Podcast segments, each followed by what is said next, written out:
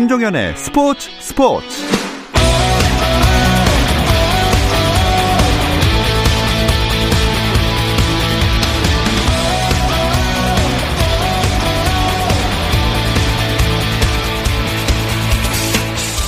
스포츠가 있는 저녁 어떠신가요? 아나운서 김종현입니다. 오늘 하루 스포츠계를 돌아보는 스포츠 타임라인으로 김종현의 스포츠 스포츠 출발합니다.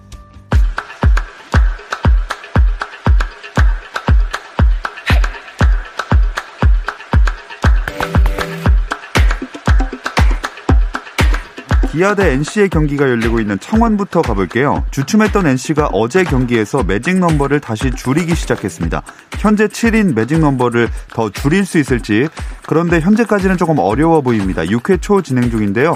기아가 4회 초에 8득점이라는 비기닝을 만들어내면서 현재 10대 3으로 앞서가고 있습니다.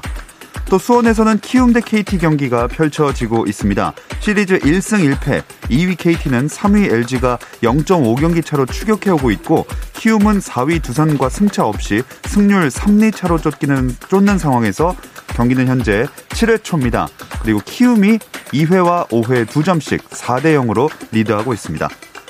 잠실 두산 대 한화의 경기 4위 두산은 3위 LG와는 반경기 차, 5위 키움과는 승차 없이 승률 3리 차입니다. 최근 2연승하고 있는 기세를 이어가야 하는 상황이고 유희관은 8년 연속 두 자릿수 승리도 걸려있는 경기입니다. 이 경기도 점수차가 좀 벌어진 상황인데요. 6회 말이고요. 점수는 9대1 앞서고 있는 팀은 두산입니다. 사직에서는 3위 LG가 롯데를 상대하고 있습니다. 이 경기는 7회 초 팽팽하게 진행 중인데요. 어, 2대 1이고요. 한 점 앞서가고 있는 팀 LG입니다. 마지막으로 대구 가보겠습니다. SK와 삼성의 경기. 어, SK가 7점을 뽑아냈고 삼성이 석점을 뽑은 채로 7회 초 진행 중입니다. KBL 프로농구 KGC 대 오리온의 경기도 진행 중입니다. 이 경기 4쿼터 진행 중이고요. 스코어는 67대 61 앞서고 있는 팀 안양 KGC입니다. 한국 여자 배구의 리더 김연경이 제58회 대한민국 체육상 경기상 영예를 안았습니다.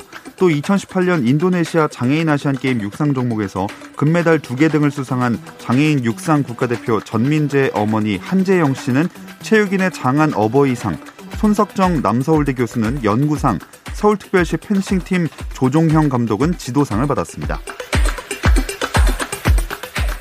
미국 프로야구 템파베이 레이스의 최지만이 중요한 순간에 깊숙한 내야 안타 볼넷으로 출루하며 분위기 반전에 나섰지만 팀은 패해 월드시리즈 진출을 확정짓지 못했습니다.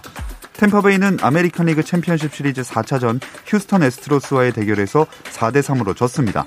1차전부터 3차전을 모두 휩쓸며 스윕승을 노렸던 템파베이는 시리즈 첫 패배를 당했고 내셔널리그 챔피언십 시리즈에서는 LA 다저스가 애틀랜타 브레이브스와 3차전에서 1회에만 11점을 뽑는 무시무시한 화력을 앞세워 15대 3 완승을 거두고 2패 후 1승을 기록했습니다.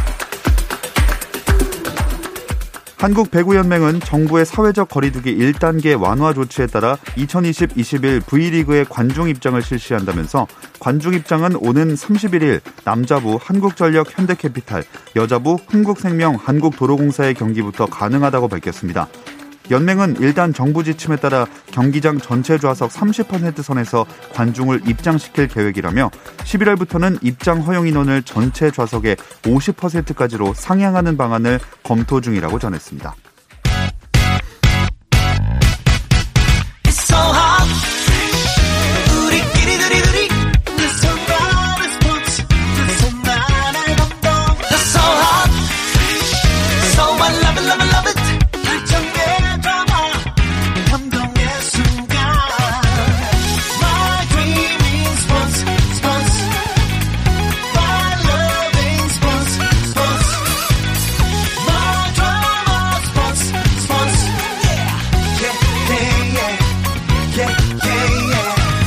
김종현의 스포츠 스포츠.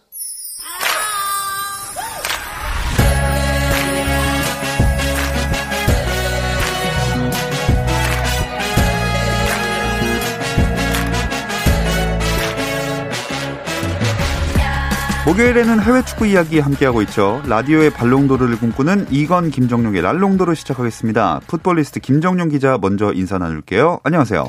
안녕하세요. 김정용입니다. 그리고 영국에 있는 이건 기자 연결해 보겠습니다. 안녕하세요. 네, 안녕하세요. 영국 런던 이건입니다. 네, 호날두 선수가 코로나 확진 소식이 나오면서 어, 유럽에 있는 이건 기자도 참 걱정이 되던데 잘 지내고 계시죠? 네, 어, 뭐 저는 별일 없이 잘 지내고 있고요. 그 호날두 선수의 코로나 확진 소식이 어, 전 세계를 강탈했는데 그 이제 임팩트가 어떤 선수와도 비교할 수 없을 정도로 대단합니다. 뭐 이전에 질라탄 이브라이모비치나 네이마르, 뭐 은바페 이런 선수들도 코로나19에 확진이 됐지만 이 정도의 그런 임팩트는 아니었는데 그만큼 호날두 선수의 위상이 대단한다는 것을 느낄 수가 있었고요. 어, 이제 타임라인 한번 설명을 해드리면 일단 포르투갈 축구협회가 13일에 호날두 선수가 코로나19 양성 판정을 받아서 격리 중이다. 무증상 감염인데 12일에 양성 판정을 한번 받았고 13일에 다시 재검사를 해서 양성이 다시 나왔다 라고 발표를 했습니다. 그리고 어 이제 그 호날두 선수는요 11일에 그 프랑스와의 네이션스 리그 경기에 풀타임 출전을 했는데 그 이후에 14일에 어, 열리는 스웨덴과의 경기에는 당연히 결장을 했고요. 그 스웨덴과의 경기가 열리기 전에 그 호날두 선수는 앰뷸런스가 딸린 그러니까 앰뷸런스 비행기라고 하죠. 그런 전용 비행기를 타고 어, 집이 있는 이탈리아 토리노로 돌아갔습니다. 그래서 2주간 자가격리를 할 예정이고요. 당분간 어, 소속팀인 그 유벤투스의 경기에 어, 나오지 못할 것으로 보입니다. 음, 유럽은 코로나19 확산세가 여전한가 봐요. 네, 어, 확산세를 도무지 어, 거, 잡을 수가 없는 것 같은데요. 뭐 스페인 같은 경우에는 총 94만 명 확진에 하루 확진자가 1만 명, 프랑스는 80만 명 총 확진에 하루에만 2만 명 이상이 확진되고 있습니다. 영국 같은 경우에도 65만 명이 확진하고 하루 확진자만 19,000명인데 뭐 마스크 쓰기를 정부에서 강조를 하고 뭐 일부 지역 봉쇄를 하고 하기는 하지만 어, 이쪽 유럽 쪽 국민들이 뭐 프라이버시라든지 개인의 인권 이런 것을 상당히 중요하게 생각하기 때문에 어, 잘 말을 안 듣고 있습니다. 그래서 계속 코로나가 확산되고 있는 그런 추세입니다. 음. 자, 호날두 선수 몸 상태도 궁금해지거든요. 네, 호날두 선수는 어, 일단 확진됐을 때부터 무증상이라는 것이 그 포르투갈 축구협회로부터 명시돼 있었습니다. 그러니까 뭐 몸이 안 좋거나 컨디션이 떨어진 것 같지는 않고요. 아까 이건 기자가 얘기해 준 것처럼 응급 송환 전용기를 타고 토리노로 돌아가 있다고 합니다. 다만 송환기가 1회 이용이 수천만 원에 달하는 요금을 내야 되는 상당히 고가의 장비이기도 하고 모국인 포르투갈 대신 이탈리아에 있는 자택으로 갔다는 것 자체가 특혜가 아니냐라는 음. 식의 비판도 현재에서 제기되고 있다고 합니다. 네, 게다가 호날두가 이전에도 몇 차례 방역 수칙 어겨서 구설에 오른 적도 있잖아요. 네, 지난달 그 경기도 중 관중석에서 관중석에 있었던 건 벤치가 아니고 더 띄엄띄엄 많기 위해서 뒤쪽에 있는 관중석까지 썼던 거죠. 예. 관중석에서 마스크를 제대로 쓰지 않고 있어서 대회 관계자에게 주의를 받은 적이 있었죠. 또 이번 소집에서도 마스크를 쓰지 않은 채 동료와 식사하는 사진이 나왔는데 그 뒤에 확진 사실이 이제 밝혀졌단 말이에요. 그래서 같이 밥을 먹은 선수들도 상당히 불안했을 것 같고 음. 그리고 뭐 이건 호날두 선수 때문은 아닌데 프랑스의 카마빙가라는 예. 17살 젊은 미드필더가 아. 호날두 선수의 유니폼 교환을 한 다음에 너무 조, 기분이 좋다. 네. 안 빨겠다라고 아.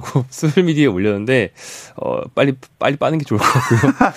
그리고 호날두 선수의 누나인 카티아 아베이로 씨가 또 그간 구설수를 만들었는데 코로나 19는 내가 살면서 겪어본 최대 사기극이라면서 음. 코로나19가 허구라는 음모론에 동참을 해서 또 무리를 빚었습니다. 네, 확실히 이건 기자의 이야기대로 호날두 선수라서 더 이런저런 이야기들이 더 나오는 것 같습니다. 그 호날두 선수 감염 시기랑 경로는 확인이 됐나요? 어, 이게 우리나라 같으면 뭐 감염 시기라든지 경로라든지 이런 것들이 확실하게 이제 보통은 다 확인이 되는데 유럽은 그런 능력이 없는 나라들이 많습니다. 그렇기 때문에 어, 감염 시기 그리고 어떻게 감염이 됐는지 확인되지 않고 있고요. 어, 말씀드렸다시피 그 포르투갈 팀 동료들은 모두 음성 판정을 받았지만 그 전에 이제 호날두 선수가 뛰었던 뭐 스페인, 프랑스 이제 뭐 그런 경기에서 뛰었던 선수들 같은 경우에는 초긴장하고 있, 는 상태입니다. 혹시나 호날두 때문에 자신이 어, 코로나19에 감염되지 않았을까라는 걱정과 함께 모두들 지금 코로나19 검사를 받고 있다고 합니다. 네. 어쨌든 그래서 포르투갈은 오늘 스웨덴전을 호날두 없이 치렀죠? 네, 어, 호날두 선수는 없었고요. 호날두가 없는 자리에 어, 디오고 조타가 있었습니다. 이제 울버햄튼에서 리버풀로 이적한 선수인데 이 조타 선수가 2골 1도움을 기록을 하면서 3대 0 포르투갈의 완승을 이끌었고요. 그 페르난도 산토스 포르투갈 감독 입장에서는 이 조타 선수의 활약을 보고 정말 좋다라고 평했을 것 같아요. 그리고 이제 포르투갈은 리그 A 그룹 3에서 3승 1무를 기록을 하면서 조 선두를 달리고 있습니다. 네. 이건 기자 못 봤겠지만 김종 아나운서께서 얼굴을 손으로 가리면서 설마 그걸 하진 않겠지라는 반응을 아, 정확했습니다. 설마 했는데 예. 네. 감사합니다. 어쨌든 A매치 기간 동안 있었던 유럽 A매치들 어떤 결과 있었는지도 정리해 주실까요? 네, 어, 유럽 A매치라 함은 현재 유럽은 거의 모든 친선 경기를 유럽 내에서는 이제 네이션스 리그라는 대회로 묶어놨죠. 그래서 네이션스 리그 1부 리그 경과, 결과를 정리해드리면 될 것 같습니다. 잉글랜드는 어, 벨기에를 꺾어놓고 더 약하다고 생각했던 덴마크에는 패배했어요. 네. 그리고 손흥민의 동료였던 걸로 우리가 이게 좀 친숙한 에릭센 선수가 덴마크 소속으로 나와서 자신의 A매치 100번째 경기를 자축하는 페널티킥 골로 잉글랜드를 꺾었습니다. 그래서 이 여기 2조에서는 벨기에 가 조 선두, 덴마크가 조 2위, 잉글랜드가 조 3위로 떨어졌고요. 또 오늘 새벽 이탈리아와 네덜란드의 대결은 0대 0 무승부로 끝나서 이 두 팀이 소속된 조에서는 또 폴란드가 조 1위고 그 뒤에 어. 이탈리아, 네덜란드가 서 있어요. 예, 순항하고 있는 강호는 포르투갈과 프랑스가 있는데 이 두 팀은 같은 조에 있는 크로아티아와 스웨덴이 좀 강하다고 생각했지만 서로 다 잡아내면서 어 맞대결에선 비기고 나머지 세 경기에선 전승을 달리면서 나란히 3승 1무로 포르투갈이 조 2위, 1위, 프랑스가 조 2위에 있습니다. 그리고 독일은 최근에 좋지 않은데 스위스와도 졸전 끝에 3대 3으로 비겼고요. 또 스페인은 우크라이나에 0대 1로 패배했습니다. 네. 이건 기자, 잉글랜드가 패배했다고 하는데 영국 현지에서는 어떤 반응들이 나오고 있나요? 네, 오늘 제가 아침에 신문을 좀 살펴봤는데 일단 영국의 그러니까 잉글랜드의 패배에 어, 그런 이제 원흉이라고 할까요? 뭐 그런 이제 좀 희생양으로 중앙 수비수인 해리 맥과이어 선수를 많이 지목을 하고 있습니다. 이 맥과이어 선수가 어제 경기에서 전반 31분에 퇴장을 당했거든요. 그것이 이제 결국 경기 패배에 큰 영향을 미쳤다. 그러면서 어, 웸블리의 악몽이다. 뭐 잉글랜드가 팬데믹에 빠졌다. 뭐 이런 식의 어, 헤드라인들이 나오고 있고 특히 어, 해리 맥과이어 선수가 경기 중에 피곤해서 빨리 쉬고 싶었나 보다. 그래서 혼자 그냥 레드카드 받고 집으로 갔다. 라는 등의 평가들이 계속 나오고 있습니다. 네. 또 10월 A매치 기간 동안 어떤 경기들이 눈길을 끌었나요? 네. 남미에서는 월드컵 예선이 열렸습니다. 우리의 관심을 모으는 건 아무래도 아르헨티나일 텐데요. 아르헨티나는 에콰도르, 볼리비아, 사실 그 만만치 않은 팀들이고 특히 볼리비아는 원정 경기였는데 원정이 어렵기로 유명하거든요. 예. 근데 이 두 경기 모두 어려운 경기 끝에 한 골 차로 2전 전승을 거뒀습니다. 반면 브라질은 좀 쉽게 쉽게 갔어요. 볼리비아 상대로 5대 0 대승을 거뒀고요. 이어서 페루 상대로도 4대 2 대승을 거뒀습니다. 특히 브라질의 네이마르 선수는 페루전 해트트릭으로 대선배 호나우두의 득점 기록을 뛰어넘었고요. 음. 그러면서 호나우두 선수의 얼굴 모사 얼굴을 이렇게 따라하는 표정을 짓는 얼굴 네. 모사와 함께 호나우두에게 헌정하는 세레머니로 존경을 표했는데 존경을 표한 건지 놀리는 건지 잘 모르겠습니다. 어, 이거 나중에 찾아봐야겠네요. 네. 좀 웃긴 표정이었을 것 같습니다. 아무튼 그건 그렇고 A매치 이야기 짚어봤는데 이건 기자, 유벤투스는 호날두에 이어서 코로나19 확진 선수 추가로 나왔네요. 네, 어, 그 이제 샬케 영사에서 유벤투스로 1년간 임대 이적한 선수가 있어요. 미국 국가대표 미드필더인데 웨스턴 맥케니 선수라고 코로나19 진단 검사를 받았는데 양성 판정을 받았다라고 유벤투스가 이렇게 발표를 했습니다. 근데 일단 뭐 맥케니 선수 한 명은 지금 어, 자가격리를 실시를 하고 있는데 호날두에 이어서 맥케니 선수까지 나오면서 이 코로나19가 유벤투스 전체를 급습하는 거 아니냐라는 지금 현지에서는 걱정 어린 어, 그런 시선들도 계속 퍼지고 있습니다. 유벤투스가 아무래도 세리아에서 차지하는 비중이 크기 때문에 어, 상당히 걱정을 많이 하고 있는 그런 상황입니다. 네, 안 그래도 코로나19 확진 선수 발생해서 경기 못 치렀던 나폴리는 몰수패까지 당했다는 소식도 있었잖아요. 네, 몰수패가 오늘 확정이 됐습니다. 이 일은 그 A매치데이 전에 바로 직전에 있었는데요. 코로나19가 원래 이탈리아 팀 중에서는 제노아에서 아주 심하게 집단 발병을 했었어요. 제너와 경기한 나폴리 선수들까지 확진자가 나오자 나폴리가 유벤투스 원정 경기를 거부했습니다. 그런데 어, 공식적으로 기권 선언을 한 게 아니고 우리는 어쩔 수 없었다면서 항소를 하면서 논란이 커졌거든요. 근데 이것에 대한 판결이 오늘 났는데 0대 3 몰수패로 나폴리가 패배하는 걸로 확정이 됐고요. 이에 따라서 유벤투스는 승점 3점을 가져가고 나폴리는 오히려 승점 1점 감점을 받는 징계를 받았습니다. 아, 이게 나폴리 입장에서 진짜 억울할 것 같은데요. 이게 나폴리 구단은 불가항력이라고 주장하면서 유벤투스전 연기를 원래 요청했었는데요. 세리아가 이를 받아들이질 않고 강행을 했거든요. 근데 사실은 어, 한 팀 요즘 어, 한국 사람들이 보는 시각에서는 이 유럽 정도로 코로나19가 많이 퍼졌으면은 리그를 중단해야 되는 수준인데 예. 이걸 억지로 끌고 가기 위해서 상당히 느슨한 규정을 적용하고 있습니다. 그래서 나폴리는 이 경기를 치를 수 없을 정도로 확진자가 많이 나온 게 아니었기 때문에 확진자들을 빼고 경기를 하면 되는 상황이었거든요. 네. 그런데 이제 경기를 거부했기 때문에 어, 결국 음. 몰수패를 당하게 된 것 같고요. 사실 이날 상당히 재밌는 모습이 있었어요. 나폴리가 어, 기권 선언을 안 했기 때문에 유벤투스가 경기장에 가서 45분 동안 있어야 그도 그때까지 나폴리가 도착하지 않아야만 음. 부전승이 선언이 되거든요. 그래서 유벤투스 선수들 다 들어오고 심판까지 다 와가지고 그 45분 동안 이걸 생중계를 했습니다. 아. 심지어 한국어 생중계도 됐거든요. 예. 그동안 뭐 경기를 안 하잖아요. 그래서 두 팀 감독인 필로와 가트소의 현역 시절 영상, 추억의 영상 이런 걸 45분 동안 아. 틀어주면서 시간을 때우다가 자 나폴리가 안 왔습니다. 부전승 이렇게 선언하고 헤어졌습니다. 네, 아유 경기 하지 않을 걸 알면서도 가야 되는 인원들이 참 네, 좀 우픈 상황이네요. 어, 그리고 이건 기자, 은바페 선수 이적설이 계속 나오는데 이건 어떻게 봐야 될까요? 어, 이게 스페인 언론인 그 마르카가 보도를 했는데 마르카가 이제 은바페는 파리에서의 시간이 끝났다고 생각하고 정신적으로는 마드리드로 가는 길을 그리고 있다라고 보도를 하면서 이적설을 계속 이제 내비치고 있는데 이게 지금 상황이 어, 은바페와 파리 생제르맹과의 계약이 2년 남았습니다. 2022년 여름에 끝나는데 지금 은바페는 더 이상 재계약하지 않겠다. 약간 재계약에 좀 냉랭한 입장이거든요. 그래서 파리 생제르맹 입장에서는 그냥 내줄 바에는 이적료를 챙기려면 내년에는 은바페를 보내야 됩니다. 지금 은바페의 시장 가치가 약 한 1억 8천만 유로, 2,419억 원 정도 되는데 이 정도의 돈 큰 돈이기 때문에 그걸 챙기기 위해서라도 내년에는 어떻게든지 간에 팔아야 되지 않겠느냐라는 분석이 나오고 있고 이와 이제 맞물려 가지고 레알 마드리드가 여름 이적 이적 시장에서 이제 선수를 안 샀어요. 그래서 돈을 많이 모아놨습니다. 그러면서 다음 시즌에 뭐 음바페, 그다음에 얼링 홀란드 이런 선수들을 대거 데려올 것이다. 라는 어, 그런 이제 관측들이 계속 나오고 있습니다. 이런 것들이 맞물려 가면서 계속 음바페 선수는 레알 마드리드로 간다. 계속 계속 계속 얘기가 나오는 것 같습니다.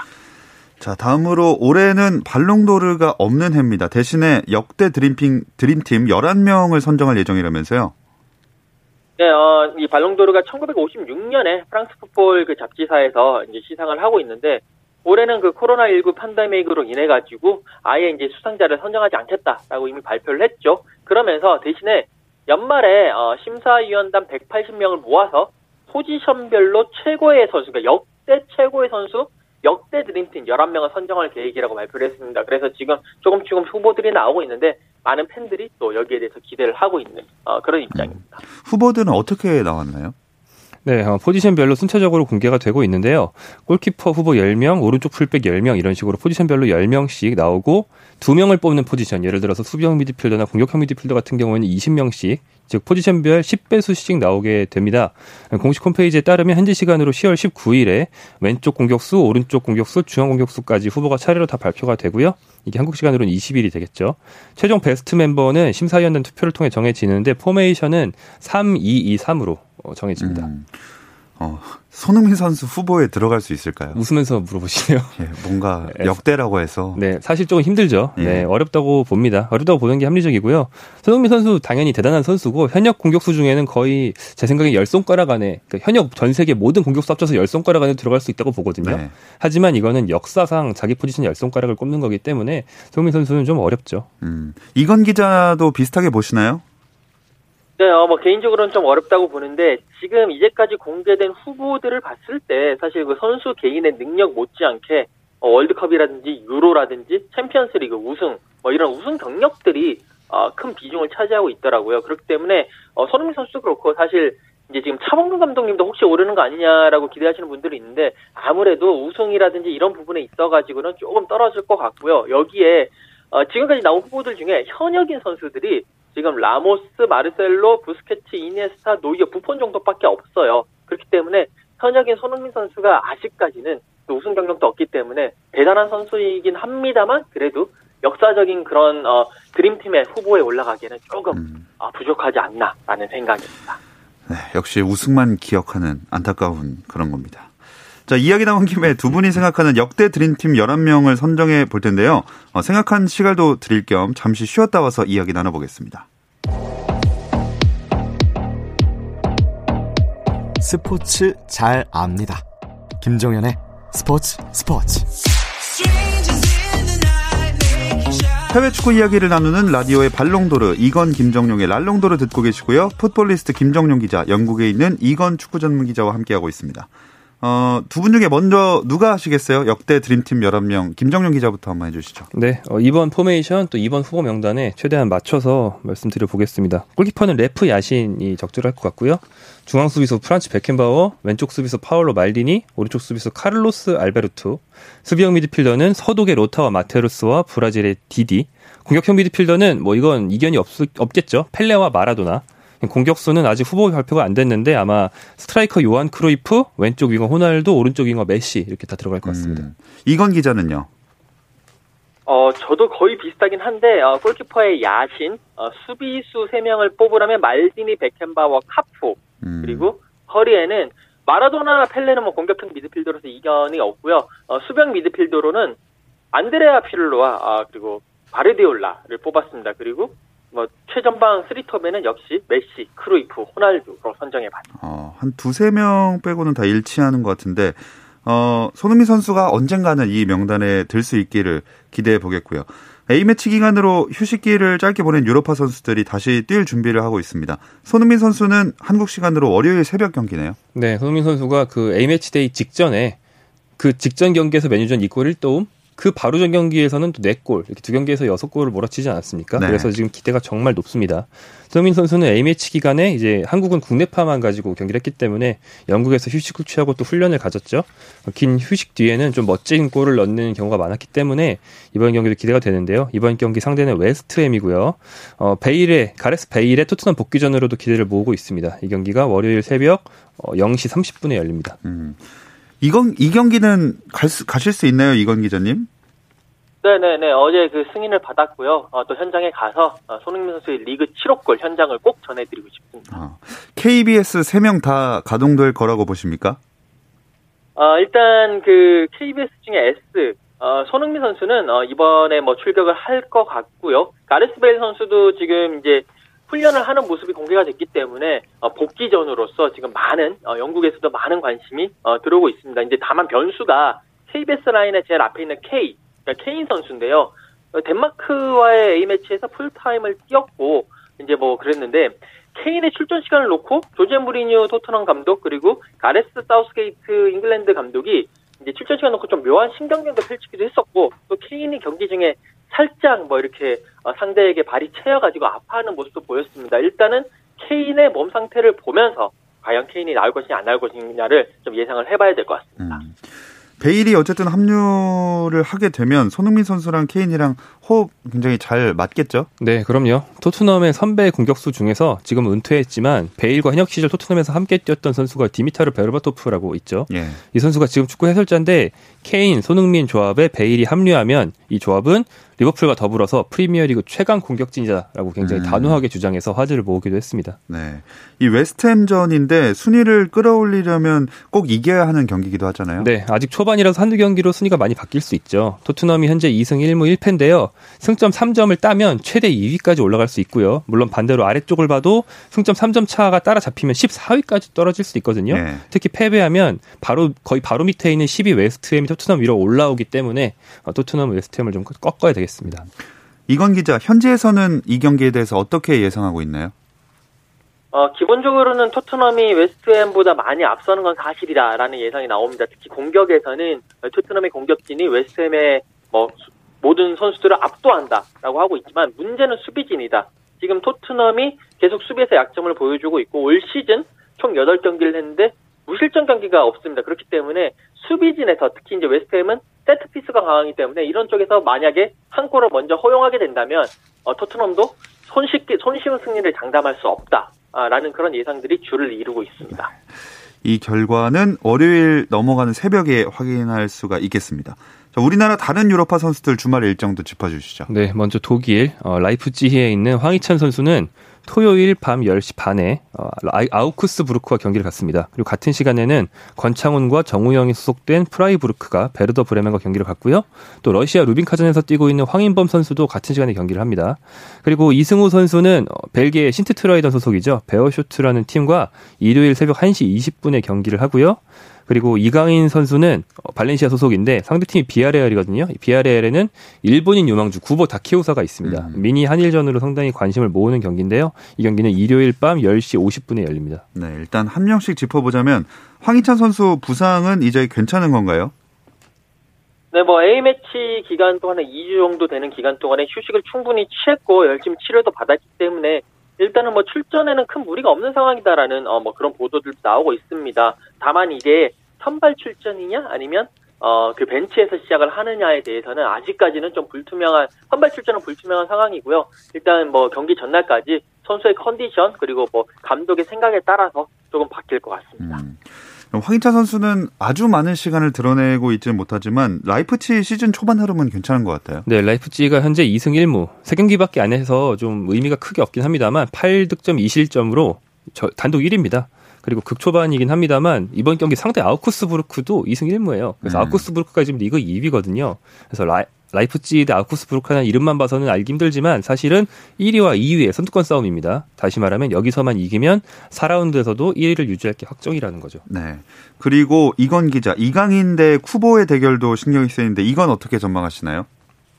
네, 아무래도 그 이강인 선수, 쿠보 선수 이제 둘이 나올 것이냐 말 것이냐 그리고 나와서 맞대결을 할 것이냐 이 여부가 상당히 어, 좀 이목이 집중되고 있는데 특히 두 선수 모두 한국 축구와 일본 축구의 미래를 이렇게 이끌어 나간다는 그런 차원에서 의미가 있습니다. 다만 쿠보 선수가 요즘 그 비아레알에서 많이 뛰지를 못하고 있습니다. 총 그러니까 이제까지 올 시즌 총 55분만 뛰었습니다. 그렇기 때문에 어, 쿠보 선수가 이번에도 과연 에메리 감독의 그런 어, 선택을 받아서 나올 것이냐라는 부분에 대해서는 의문점이 이제 의문 부호가 붙고요. 특히 쿠보는 그 A 매치 기간 중에 일본 대표팀 경기 네덜란드에서 열렸는데 거기에서 또 출전을 한 만큼 뭐 체력 문제라든지 이런 거가 큰 출전에 큰 변수가 될 전망입니다. 네. 그리고 다음으로 프랑스 뛰고 있는 황희조 선수 소식이 좀 뜸한 것 같거든요. 네. 황희조 선수가 화제가 안 돼서 그렇습니다. 뛰기 네. 잘 뛰고 있거든요. 현재까지 프랑스 리그왕 6경기를 했는데 황희조 선수는 4경기에서 선발, 2경기 교체 출장하면서 주전으로 잘 뛰고 있고요. 다만 이 보르도라는 팀은 감독이 바뀌어도 그대로인 게 골이 잘 안 나고요. 그다음에 음. 황희조 선수는 계속 윙어나 공격형 미드필더로 뛰는 경기, 경기가 많아서 골 소식을 찾기가 좀 힘듭니다. 현재까지 득점에 관여한 건 1도움밖에 없기 때문에 그게 좀 아쉽지 뭐 입지 면에서는 걱정할 건 없는 상황입니다. 네, 이제 이건 김정육의 랄롱도를 슬슬 마칠 시간이 됐습니다. 이건 기자 먼저 인사드릴게요. 오늘 고맙습니다. 네, 감사합니다. 네, 그리고 김정용 기자와도 인사 나누겠습니다. 고맙습니다. 고맙습니다. 내일도 별일 없으면 다시 좀 들어주세요. 김정현의 스포츠 스포츠.